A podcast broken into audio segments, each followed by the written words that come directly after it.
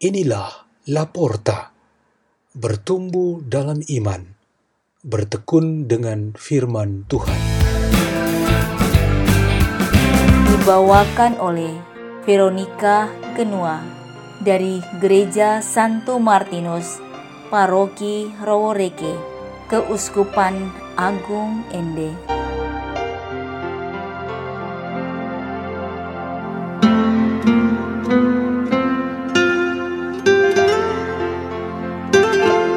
Bacaan dan Renungan Sabda Tuhan Hari Selasa, Pekan Paskah kedua, tanggal 13 April 2021.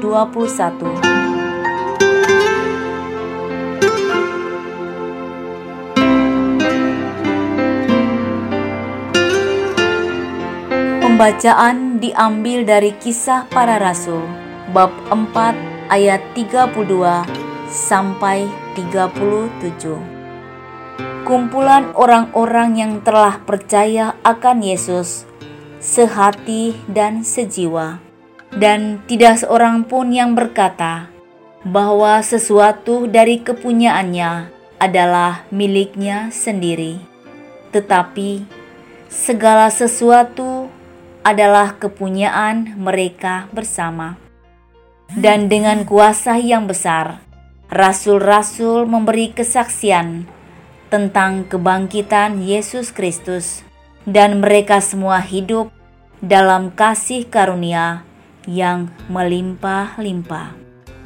Di antara mereka tidak ada seorang pun yang berkekurangan, karena semua orang yang mempunyai tanah atau rumah menjual kepunyaannya itu, dan hasil kepunyaan itu mereka bawa dan mereka letakkan di depan kaki rasul-rasul. Lalu dibagi-bagikan kepada setiap orang sesuai dengan keperluannya. Demikian pula dengan Yusuf yang oleh rasul-rasul disebut Barnabas, artinya anak penghiburan seorang Lewi dari Siprus. Ia menjual ladang miliknya lalu membawa uangnya itu dan meletakkannya di depan kaki rasul-rasul. Demikianlah sabda Tuhan.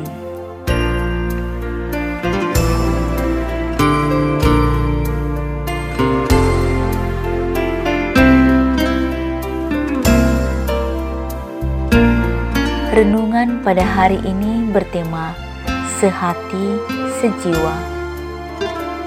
Istilah tema ini secara umum dipahami sebagai satu kesatuan dan kesamaan nasib serta perjuangan.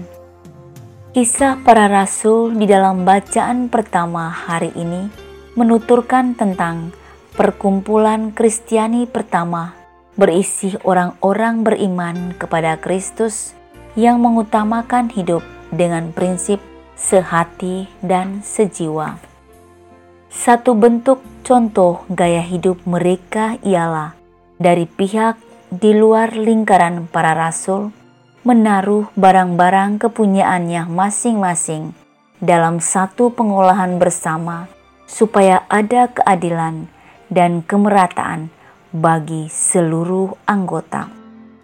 Sementara itu, para rasul sendiri memberikan kesaksian dalam pengajaran pewartaan, dan penguatan rohani tentang Kristus yang bangkit.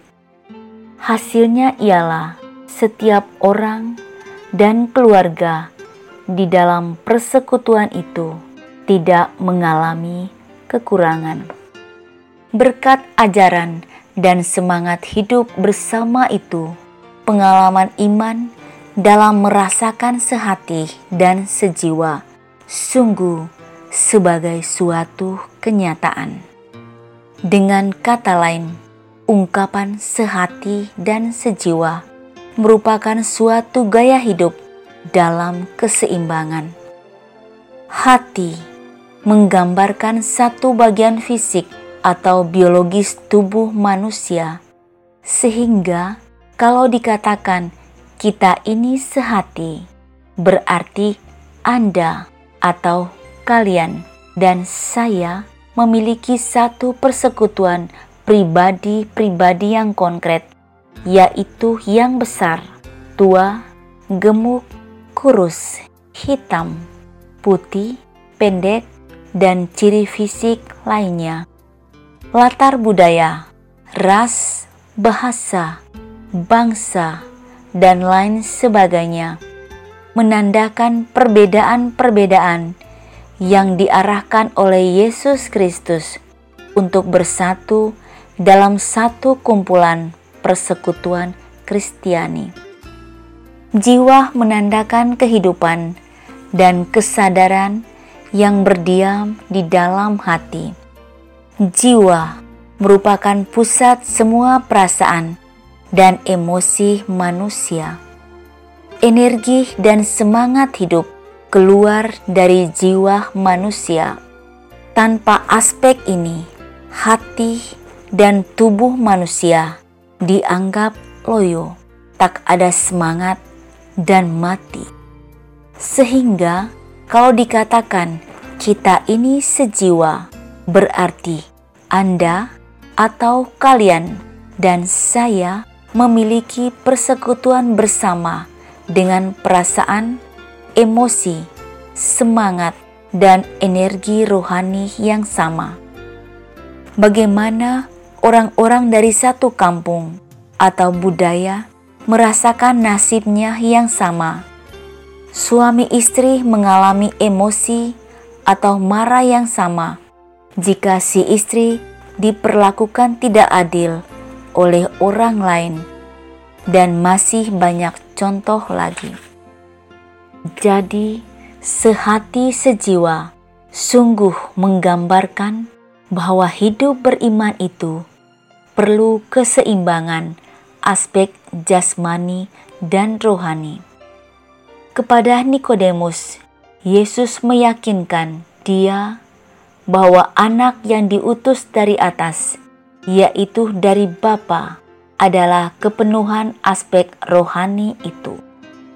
Hanya dengan menerima, mengakui, dan percaya akan Dia, realitas jasmani di dunia akan dilengkapinya demi mewujudkan kehendak Allah untuk menyempurnakan dunia ini. Sehati sejiwa adalah tanda iman yang sangat nyata. Marilah kita berdoa dalam nama Bapa dan Putra dan Roh Kudus. Ya Tuhan Yesus Kristus, Berkatilah kami, supaya ciri sehati sejiwa menjadi kenyataan dalam hidup kami setiap saat. Kemuliaan kepada Bapa dan Putra dan Roh Kudus, seperti pada permulaan, sekarang, selalu, dan sepanjang segala abad. Amin. Dalam nama Bapa dan Putra dan Roh Kudus. La porta, la porta.